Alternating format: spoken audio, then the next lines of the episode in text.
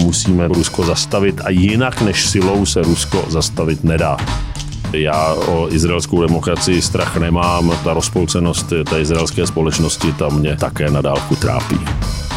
Když jste čitelní a víte, co chcete, tak vás všichni berou daleko vážněji a vy potřebujete, aby vás ostatní brali vážně. Myslím si, že každá krize vás posílí v tom smyslu, že si vyzkoušíte, co funguje a co nefunguje a je dobré se z toho poučit. Zároveň vědět, že ta další krize nebude nikdy stejná jako ta minulá.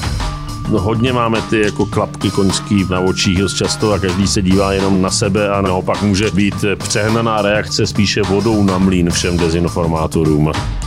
Na druhou stranu nejlepším odpovědím na to jejich konání je skutečně prostě jako sebevědomá, transparentní politika a přesvědčení o tom, že kde jste, čeho jste součástí a kdo je na té druhé straně.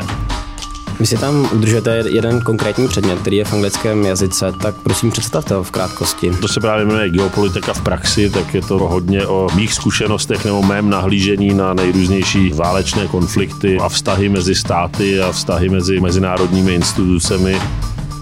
My máme Ukrajinu podporovat a to také děláme, nemáme za ní rozhodovat, nemáme ji někam tlačit k nějakým mnichovským dohodám.